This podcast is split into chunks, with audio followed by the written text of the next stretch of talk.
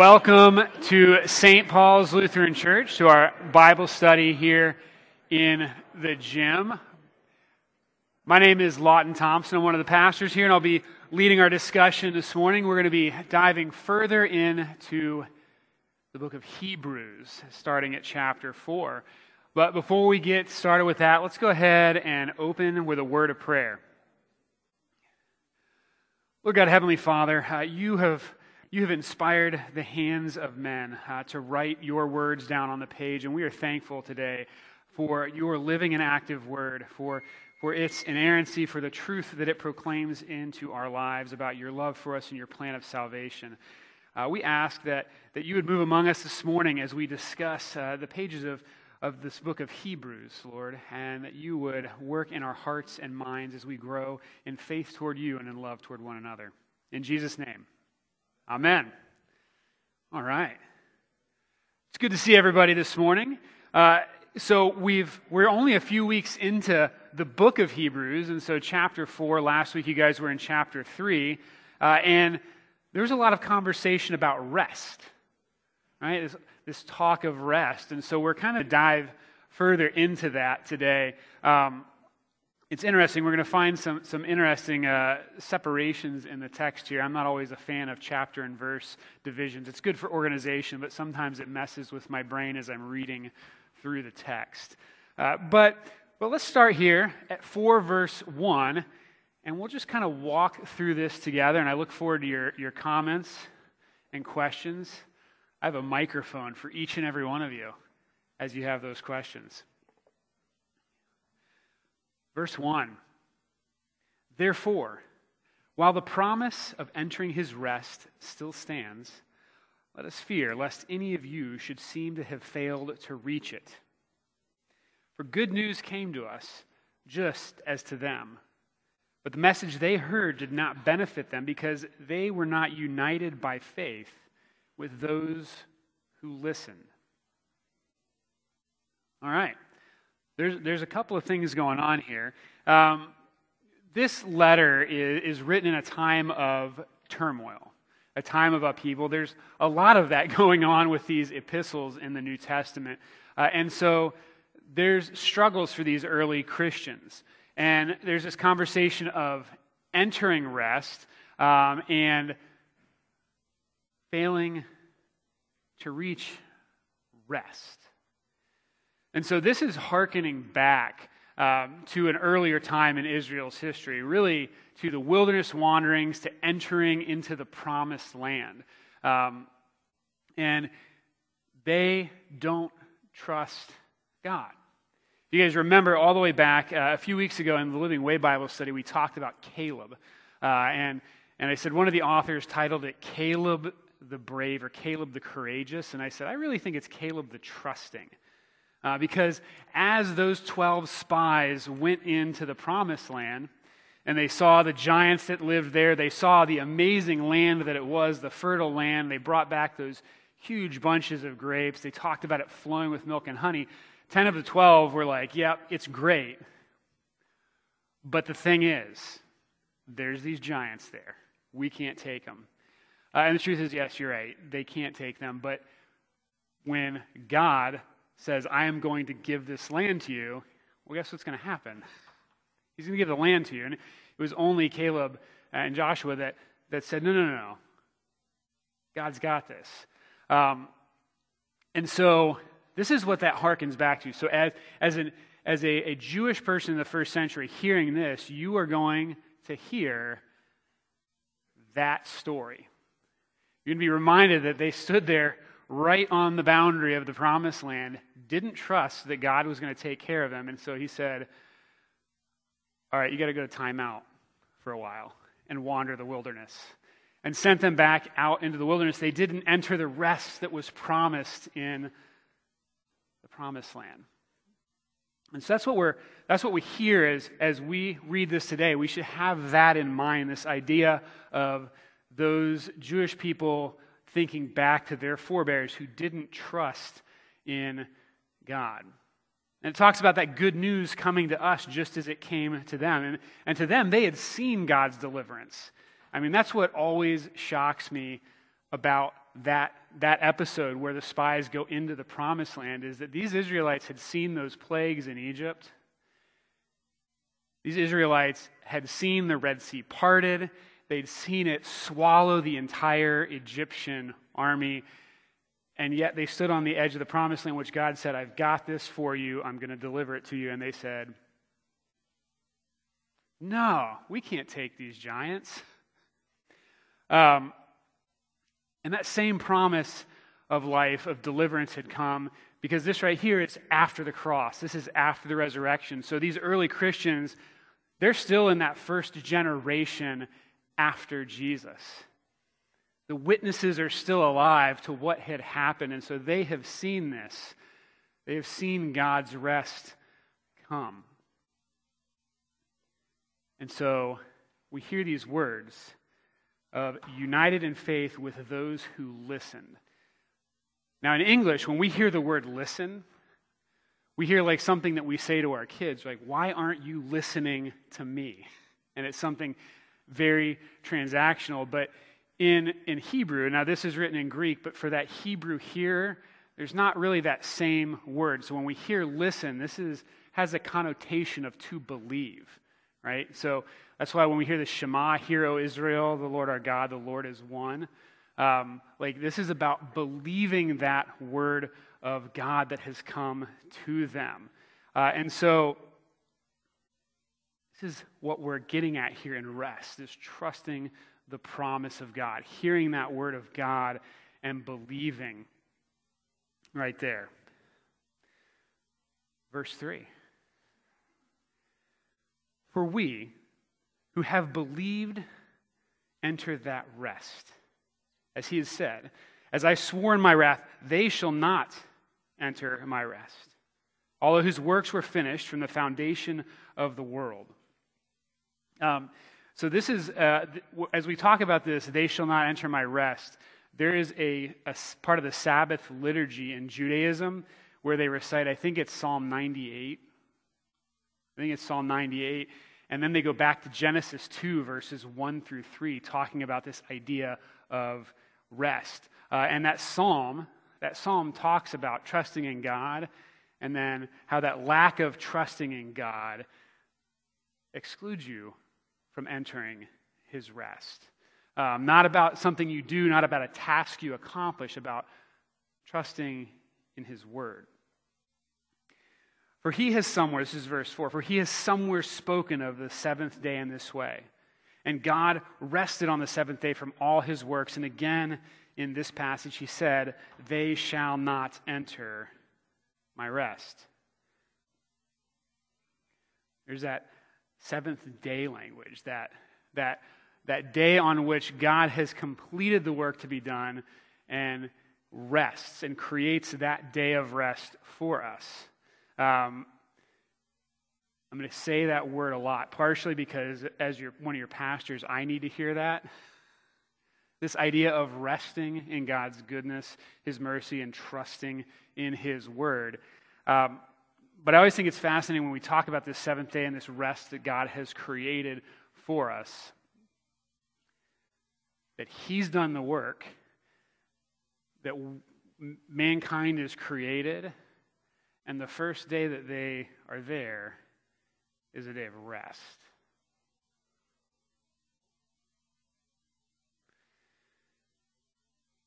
A day of rest.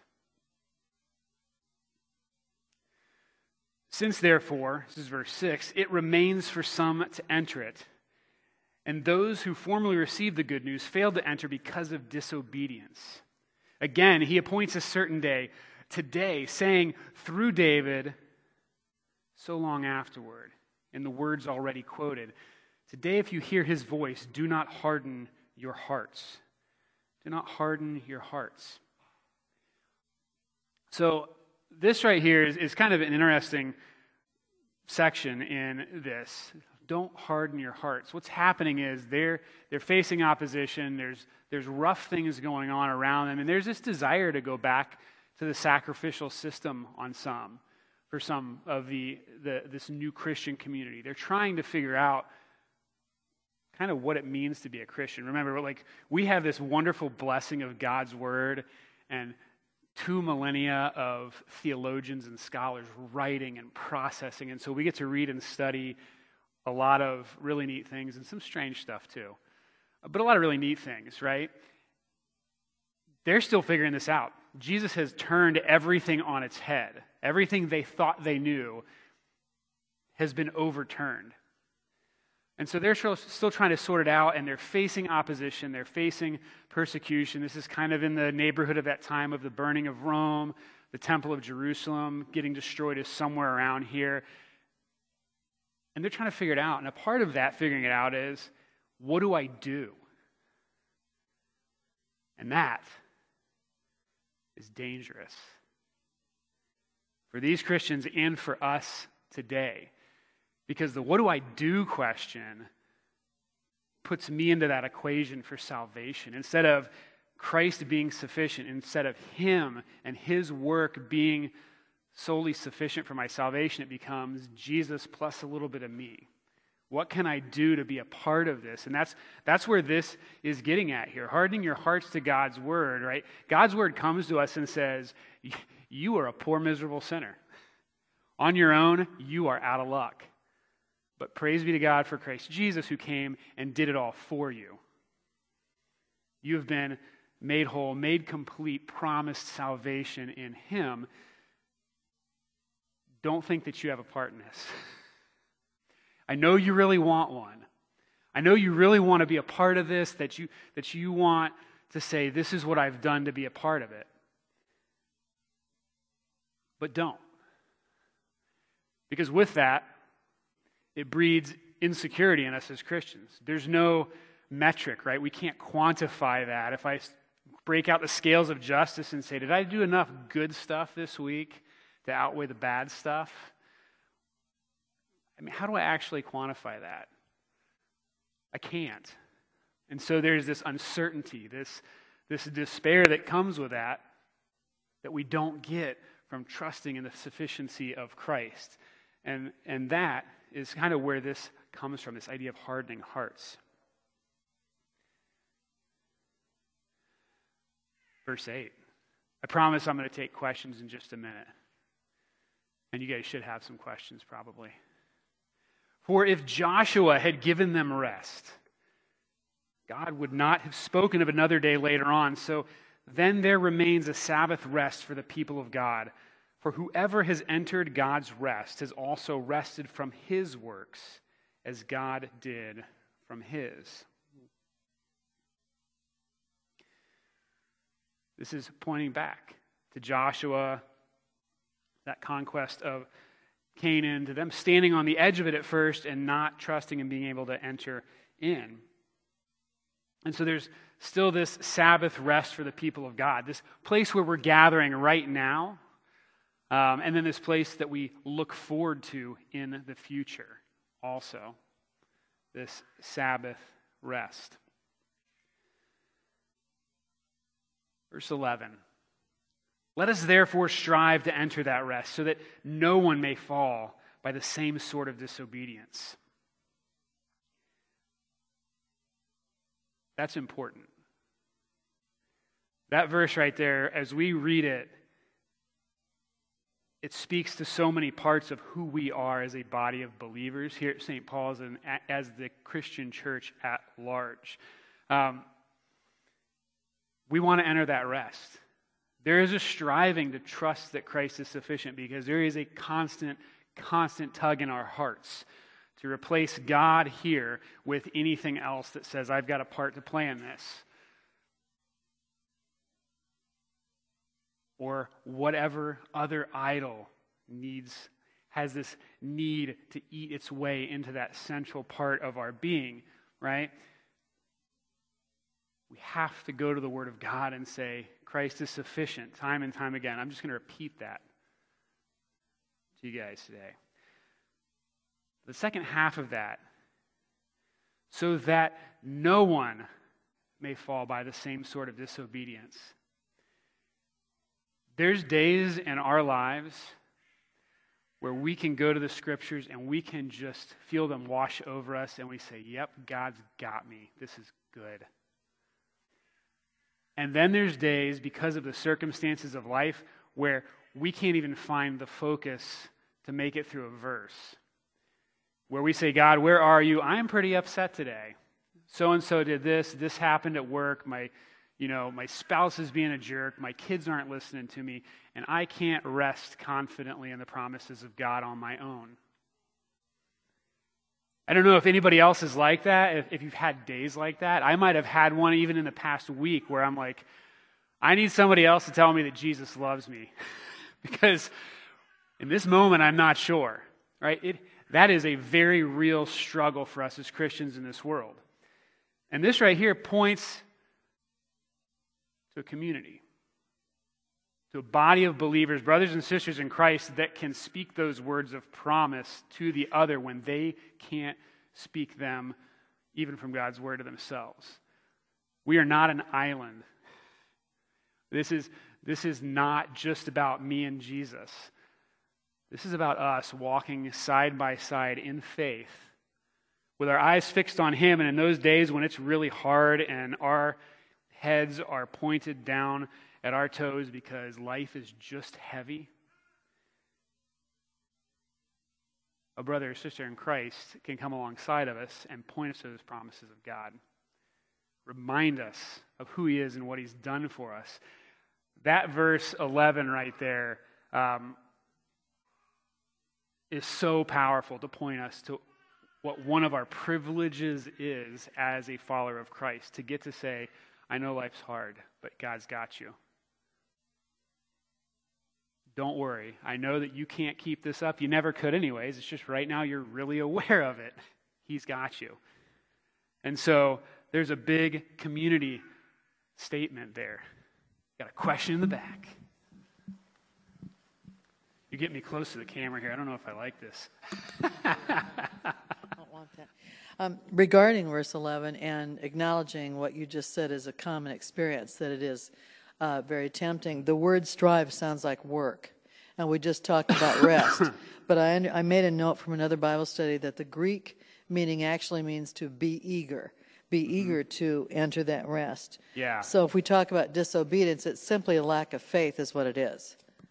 Yeah, it's, I, I, would, I would phrase it a lack of trust, right? Yeah, it's not, when we hear, that's a good point. When we hear that word strive, we hear strive as I need to work towards something. Um, and in a sense, there is a working towards something, but that working is a working towards continued trust in what God's word has said and what Christ has done. And so we don't need to look at that and say, like, there's things I need to do. What it is, if there's anything to do, it's to let go of the desire to be in control. Let go of the desire to drive the bus and realize that God is not your co pilot, He's your pilot. And you're in the passenger seat. You're not even navigating, you're just there. And thanks be to God for that because I would get horribly lost. Good. Thank you for bringing that up. All right. Yeah. Bud. Hang on. The microphone is warming up. We're ready. I'm still a little confused from back at verses 3 and 4 because he, he talks about those who believe have entered the rest. Then he says, They shall not enter my rest. And then he talks about God having completed creation. I just don't get the relationship there. Yeah, so this is so, the best I can do to explain that is this is really harkening back, and it wasn't Psalm 98, it's Psalm 95 that's in that, in that Hebrew liturgy. This is harkening back to that psalm, that, that statement right there. Um, because if I can go there, I can read you that psalm real quick, if it's going to let me go there. All right. So, this is, this is kind of the Sabbath day liturgy. So, like that sunset on Friday when the Sabbath is beginning, this is a part of it. Uh, and it reads this Oh, come, let us sing to the Lord. Let us make a joyful noise to the rock of our salvation. Let us come into his presence with thanksgiving. Let us make a joyful noise to him with songs of praise. For the Lord is a great God and a great king above all gods. In his hand are the depths of the earth. The heights of the mountains are his also. The sea is his, for he made it, and his hands formed the dry land. Oh, come, let us worship and bow down. Let us kneel before the Lord our Maker. Sounds familiar, right? For he is our God, and we are the people of his pasture and the sheep of his hand. Today, if you hear his voice, do not harden your hearts as at Meribah, as on the day at Massah in the wilderness, when your fathers put me to the test and put me to the proof, though they had seen my work. For 40 years I loathed that generation and said, They are a people who go astray in their heart, and they have not known my ways. Therefore, I swore in my wrath, they shall not enter my rest. So, directly there, I mean, he's directly what he's talking about is the people that were doubting God's goodness back in here back in the wilderness wanderings back on the edge of the promised land he's making a comparison here uh, because there was two of them that trusted in god um, and then there were those that didn't. And so that psalm points towards trust in God, don't be like those guys, right? It's, I mean, it's a clear example. The, the people that were listening to this, that's what they would hear and say, okay, God is good. He's done all these good things. Don't be like those that failed to trust Him. Right? And then it talks about that work, the works were finished from the foundation of the world. He completed work and a part of that work that he completed was rest for us to enter into. And so there's this constant struggle that even those Israelites that had seen physically, firsthand with their own eyes, what he had done, were struggling to trust in his word. That, that idea of entering rest here in this chapter really is about trusting his word. And actually, when we kind of summarize these first 13 verses of chapter 4, we're going to see that. Um, but that's really what he's driving at there is this idea of trusting. That entering rest is trusting in the Word of God. Does that answer your question, bud? All right. Let's see. Where, where was I at? Was down here at verse 12. All right. So, uh, when I was listening to some commentators this week on these next couple of verses, uh, they pointed out that if you were to read just verses 12 and 13 apart from the general context of the rest of this, it might be a little disconcerting. Um, and might not land very well, uh, which is why context is so important when we read God's word. But we're going to read it in context. For the word of God is living and active, sharper than any two edged sword, piercing to the division of soul and of spirit, of joints and of marrow and discerning the thoughts and intentions of the heart. And no creature is hidden from his sight, but all are naked and exposed to the eyes of him to whom we must give account. Some heavy law right there, right? Just a little bit. Um, yeah, the, the Word of God, this, this idea of God's Word of law coming to the people saying, You are not enough is a pretty big deal. It's living and active. It is alive and it makes alive too. The law kills, the gospel makes alive. It's active. It's actually doing something. I mean, that's one of one of the most amazing things about God's word is at the beginning, he spoke and stuff came into being where there was no longer anything else. If I ever get to, to talk to you guys about creation, one of the most amazing things, I think, um, and I'm not a full fledged Hebrew scholar, I just like Hebrew a lot, but the word bara in Hebrew is to create. And when you look throughout, uh, when you look throughout the Old Testament, that word is only it only occurs 48 times in the entire Old Testament, and each and every time it refers either to God creating something or alluding to His creative. Uh, yeah. Oh, we will leave it off. Man.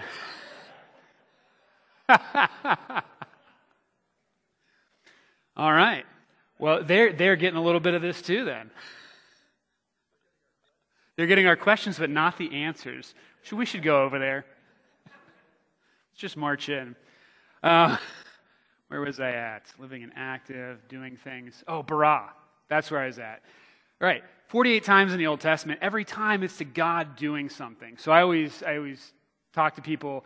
Uh, like my dad is an artist. He loves to paint. Paints beautiful watercolors. Um, I'm slacking because I have some paintings of his to hang in my office, and I haven't done it yet. But I've only been here for like a year and a half, so I've got time, right? Um, but I always joke that we don't like we like to say, "Oh, I created this piece of art." I say, I don't know if we created it or if we made it, because to make something, you can be creative and make something from something else, but only God in the Old Testament is described as creating from nothing. He spoke and there was. It's pretty amazing. When we speak the words of institution and we say, This is, Christ promises to be present in that. His word is doing something there, it's active in that place. As that little baby, those, those four that were baptized here last weekend, as that water was poured over their head and the word of God was spoken, spoken, it did something. I always used to, to tell the elementary school students, I would gather them around the, the font, and I would say, if you could only put on Holy Spirit glasses, they didn't invent them. They won't ever be able to. But if you could, and you could see what God was actually doing in this place as He came down and dwelt in the heart of that little one in that place, you'd see how God's word is living and active in His people as he works in and through us. And so it's a beautiful thing because it speaks those words of life. Uh, but sometimes those words of life can be painful to us as sinners. And we get to that here in these next words sharper than any two edged sword, piercing to the division of the soul and spirit, of joints and marrow. This is not some big medieval broadsword that takes broad strokes uh, and just with wanton abandon just takes life. This is a surgical scalpel. As God steps into our lives and he goes right down to the deep part soul, spirit, joints, and marrow, that life giving part, discerning the intentions of the heart. You know, we have, we have a variety of doctors in our congregation and surgeons, and I actually had a great conversation with one of them on Friday night about about the things that he gets to do in the operating room, and it was amazing.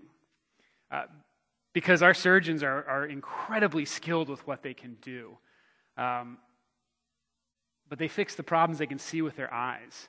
They can, they can catheterize a vein, they can cauterize things, they can suture, they can mend bones, but they can't see what's in the heart. And that's what this is getting at is, is God's scalpel is so precise that it's going right down to the heart of the problem to cut out those things that need not be there.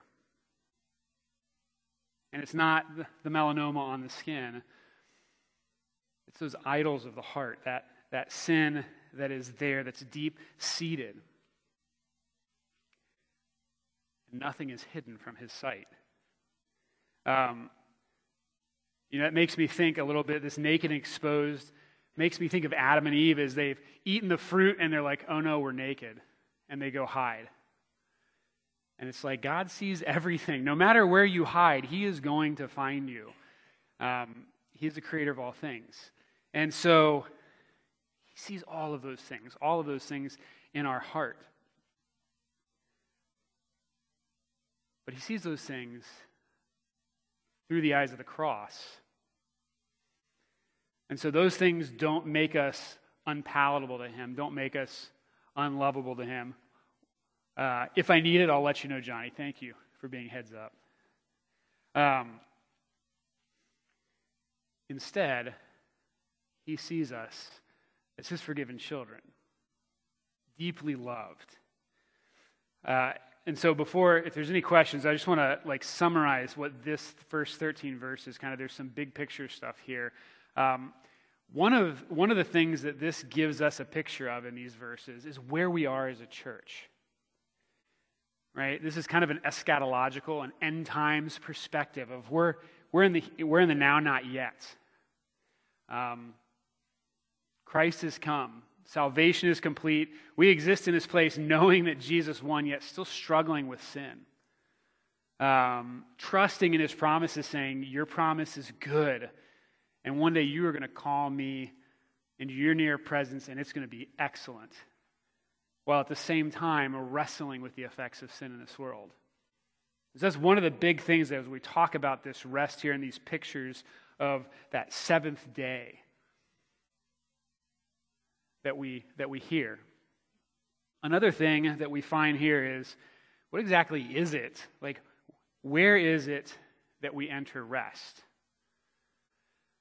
Uh, and, and rest has come to mean a lot of different things over time. Um, I've heard Sabbath day be talked about in ways of like, I am just going to eat popcorn and binge watch my favorite show.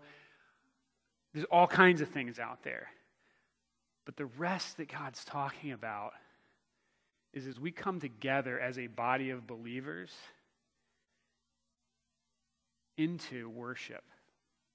That's the rest. That's where we come together and find that rest. And how do we find that rest? It's as we sit here together in the chairs in gym or in the pews in the church and we hear the word of God read and proclaimed to us. As he comes to us in his word and sacraments, as we rest here from the exhaustion of living in a sin sick and dying world and we are fed. That is true rest. That's that third part. Yeah, where do we find it? We find it here. And how do we find it? It is being fed. Because on those weeks where you don't hear the word of God during the week from other people, and you come here and you finally hear that beautiful promise of the gospel spoken, you go, Yeah, God's got me. Ooh, Johnny, can you bring me a microphone?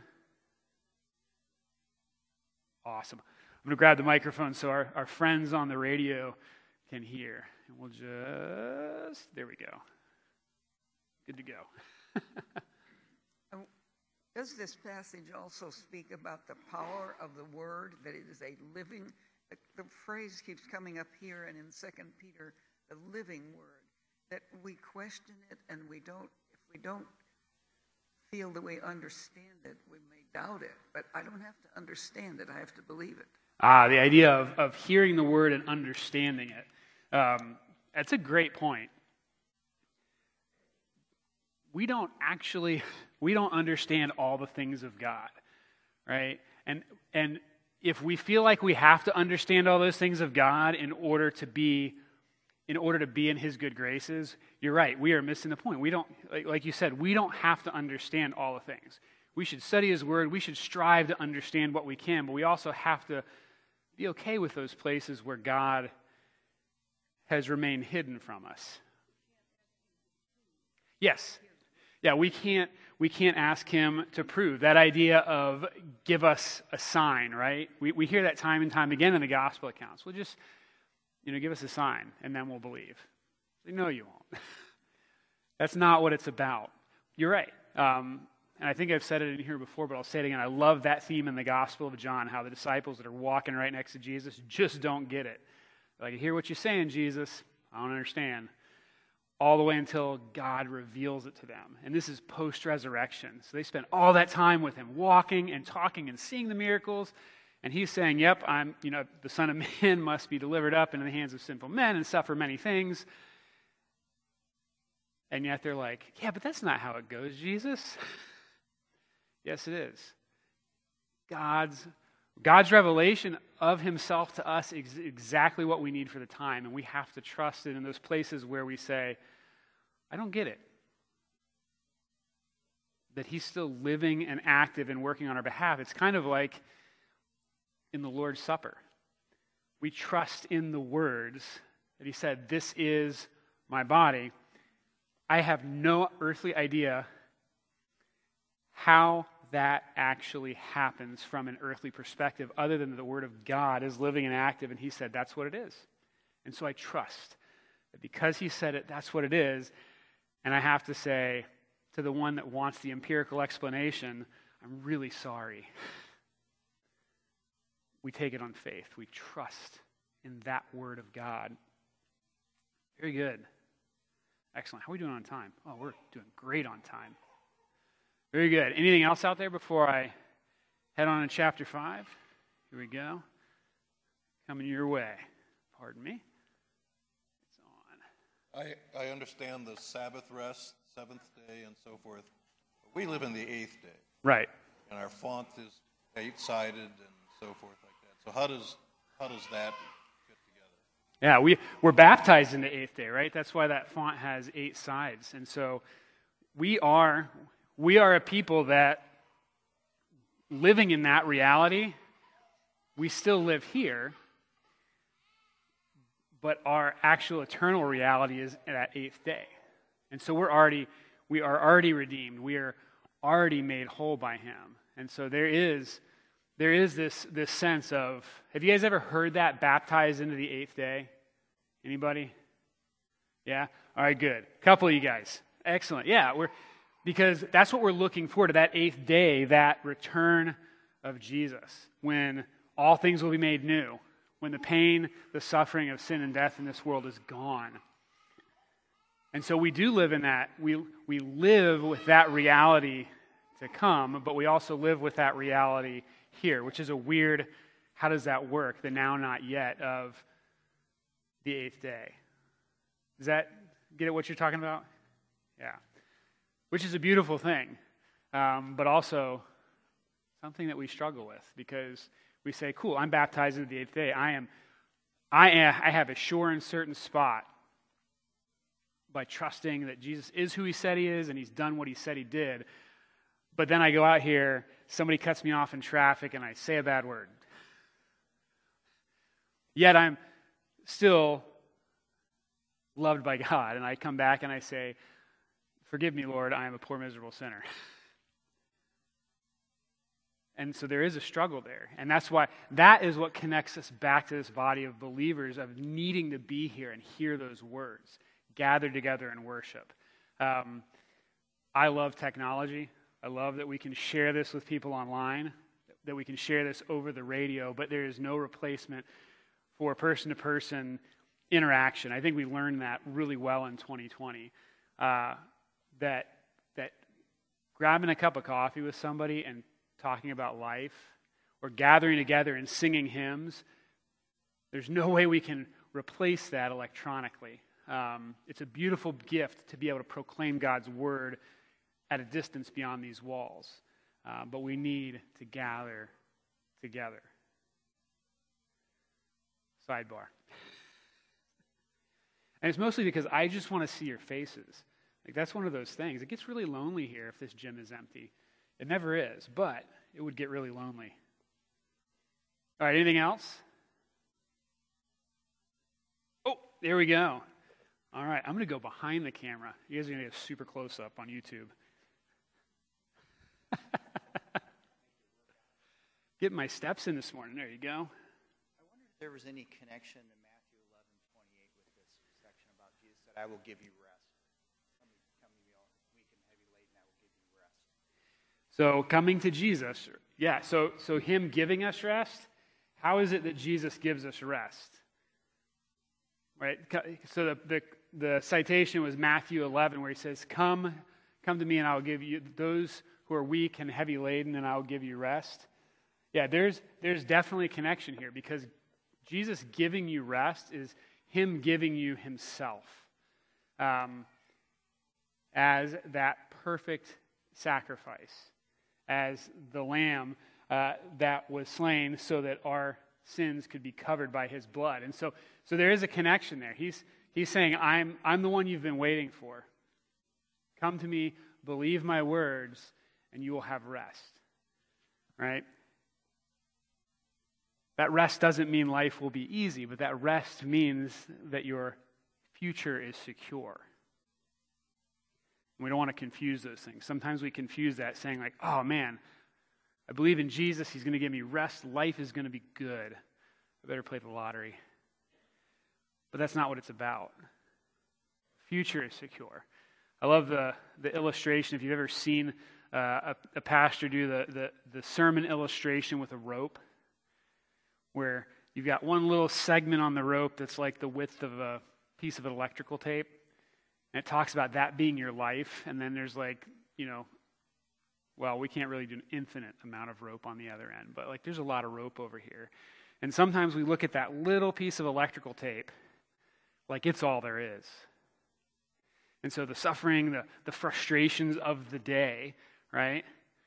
When we let those frustrations of the day overtake us and we, we act like they're that big part of the rope, when in actuality, it's even a smidge of that piece of electrical tape. And we have all of eternity to look forward to in the presence of God. And when we have that perspective, that eternal perspective, when we come to Jesus and he gives us rest and we rest in that, then some of those things today, they're not, we're not always going to respond well. But when we get reminded of those things, we can rest a little easier knowing that this is a moment, this is passing, but what's to come is forever. And so that's, I mean, there's a big eschatological piece here. And thank you for that, right? The Matthew 11 piece as we, as Jesus is calling us and saying, I will give you rest.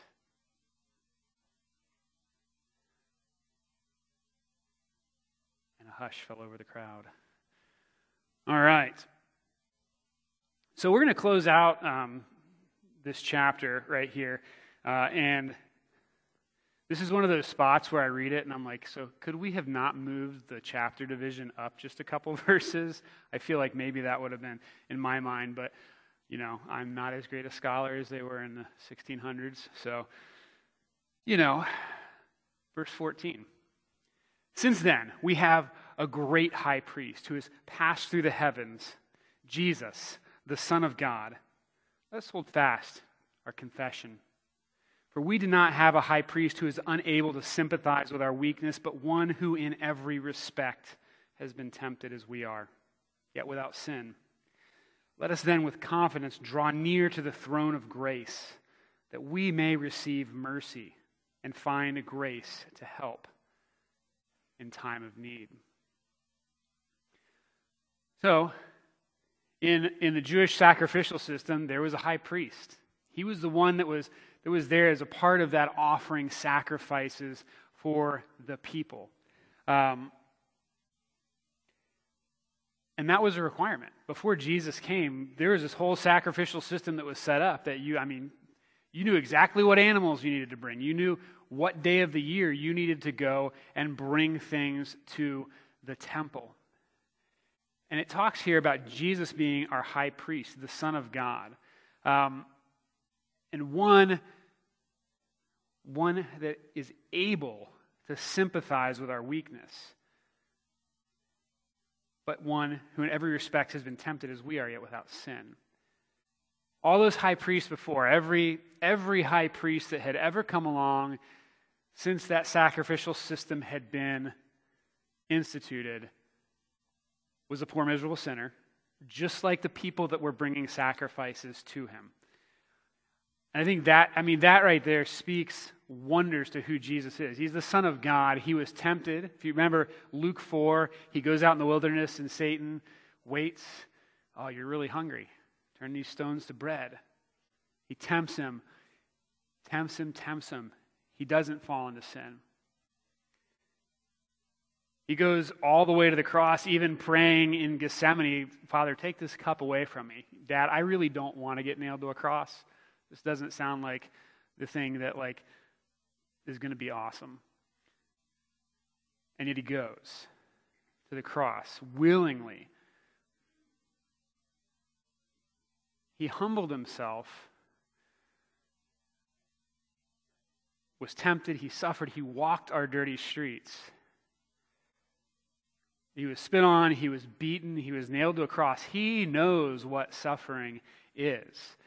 And he did that on our behalf. And now he is our high priest. He is that one that intercedes for us before God. And so the author of, of this text right here pointing us, hold fast to that confession. That Jesus is who he says he is, that he did what he said he did. He is your high priest, not one that's sinful just like you, but one that is without sin, one that is perfect, and he has done all that's needed to be done to atone for your sins. And that's where that throne of grace comes in. That might not, that for, for us, that might not land the same as it did for a first century Jewish person. Because the throne of grace is the place on the Day of Atonement where the sacrifice for atonement would be offered. And so, atonement is accomplished. Christ has done that. We can approach that throne of grace, receiving the mercy and find grace in time of need and help in time of need because it is accomplished. It is finished. The atonement is there. So, after that little bit of law we had right there, at that sword, you know, that scalpel coming in and carving those parts out of our, our, our hearts, we get this beautiful, beautiful gospel proclamation of hold fast to that confession. Trust in the word of God. Uh, and before I move on, I want to read you guys a little quote out of the large catechism here. Actually, two quotes. I got a little carried away. But this really pertains to what we're talking about here in chapter 4. The first of which, this is, this is all, all to do with the first commandment, because really, what we're talking about here is a first commandment issue, um, big time. So the first quote is this is Luther writes, The intention of this commandment, therefore, is to require true faith and confidence of the heart, which flies straight to the one true God and cling to him alone. And then this other one. If you haven't read the large catechism, it's great. There's a new edition out, annotated. It's awesome. You should read it. There's one on my desk. You can come sit in my office, we'll drink coffee and talk about it.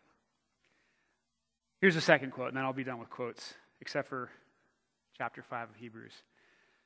Thus, you can easily understand what and how much this commandment requires namely, that one's whole heart and confidence be placed in God alone and in no one else.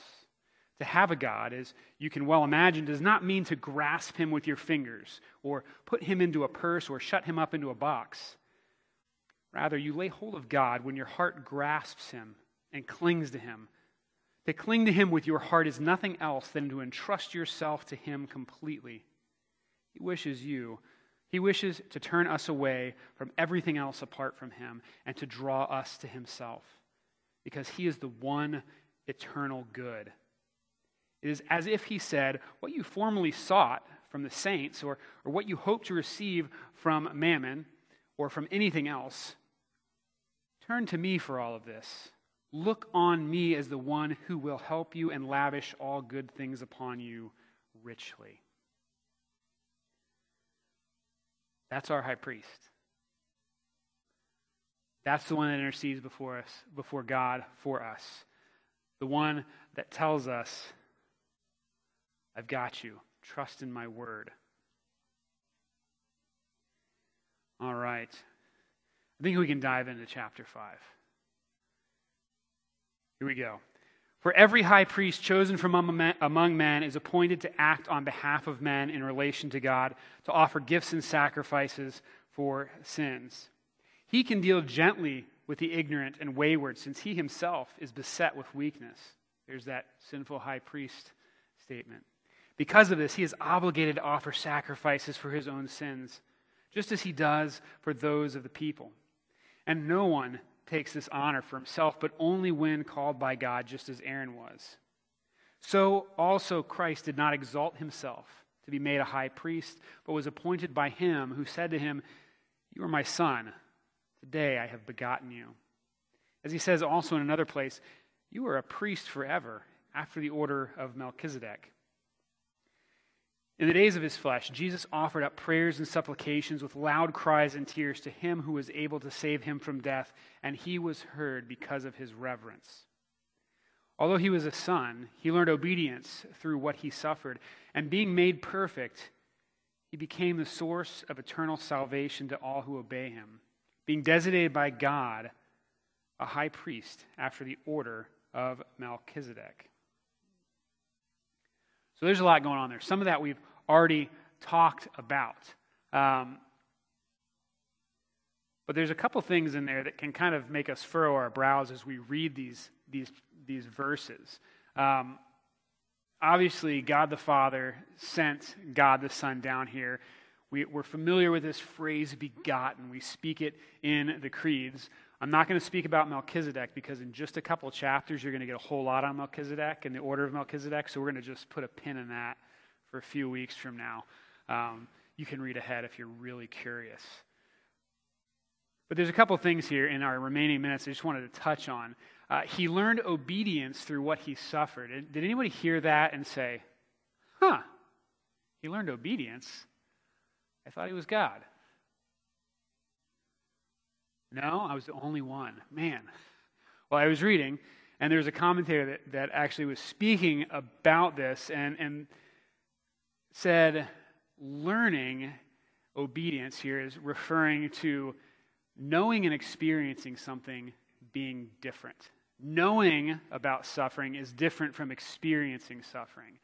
Knowing how to change a tire is different from actually changing a tire. Knowing how to put a diaper on a newborn is different from actually wrestling with a newborn to put a diaper on a newborn. Um, and so it points to this. It's not that he didn't know what obedience was, but he lived it. And so instead of just knowing it, he experienced it. And so this obedience is something known and experienced.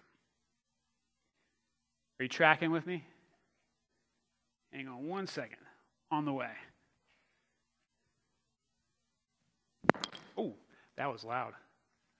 I was just going to ask, wasn't, I mean, isn't that really the point of the gospel? It's not just knowing, but he had to experience what we did and yeah. Yes, exactly. And so it's not just it's not him learning. It's it's something that was a part of the process, knowing and experiencing it. Um, and that's something that is also true in our lives as Christians. We we know that suffering should come, and we also experience that in a variety of ways as we follow Jesus. Um, thanks be to God that here in America, like we don't have the same persecution that they've had across time and space in other parts of the church. But in different ways, each of us gets tempted by Satan, endures struggles uh, for the faith as we walk in faith. This next one in verse 9, right here, and being made perfect, he became the source of eternal salvation. That one sounds a little strange at first when you read it, because you think, well, Jesus was perfect, so how is he made perfect? Well, the language here is actually pointing to the completion of his salvific work, that salvation activity on our behalf. He was always perfect, but then he perfectly completed that work of salvation. It's not just, it's not just that, that he is perfect in and of himself, it's that he carried that task out that was appointed to him in perfection. And because he was able to do that, because he was without sin and went to the cross and shed his blood and rose again on the third day, our salvation is secure. That is what that right there is talking about. Um, and, and again, when we hear this word obedience here, later on in verse 9, obey him. Again, we hear that, a lot of us, like parents and kids, you know, obey me, I am your father. And it's very work oriented. Obedience to God, obedience to Christ as he has come here, is believing in him. I've said that a lot today, but I think we need to hear that so many times over and over again so that we don't insert ourselves into the equation. And we, I mean, we should be telling other people about Jesus. There is the third use of the law, right? Where we go out and we get to tell people about Jesus, but that's not us pursuing salvation. That's our response to salvation. That's us saying, You're never going to guess these awesome things that Jesus did for me. Let me tell you about it. The obedience here is believing. And I'm going to say that like a broken record so you guys trust in that, so that you rest confidently, so that when you lay your head down on the pillow at night, you hear Jesus is the Son of God who humbled himself to the point of death on a cross so that I could have eternity in the presence of God. That's what that's about. This is not an obedience of you doing all the right things and checking all the right boxes. It's trusting. All the cool things that you get to do for God out of that, that the Holy Spirit works in your heart as a branch connected to the vine, is fueled by the Spirit at work in you because you are grafted in, not because you're seeking to be grafted in. Trust in that. And then go tell your friends about it. Because they should know about it too. But that's the third use of the law that, that guide that sends you out into the world because of your salvation, not because you're like, well, if I tally up enough cool stuff, then Jesus will love me enough and I'll get a premium spot in that mansion in the sky. All the rooms are going to be really good. All right, you guys, any we have 3 minutes. Any questions? Comments, concerns, ideas, thoughts? Seeing nothing. It's been a pleasure to be here with you guys this morning. It's good to see all your faces gathered here together, live and in person. And I hope you have a wonderful week. Blessings on your week. God bless you guys.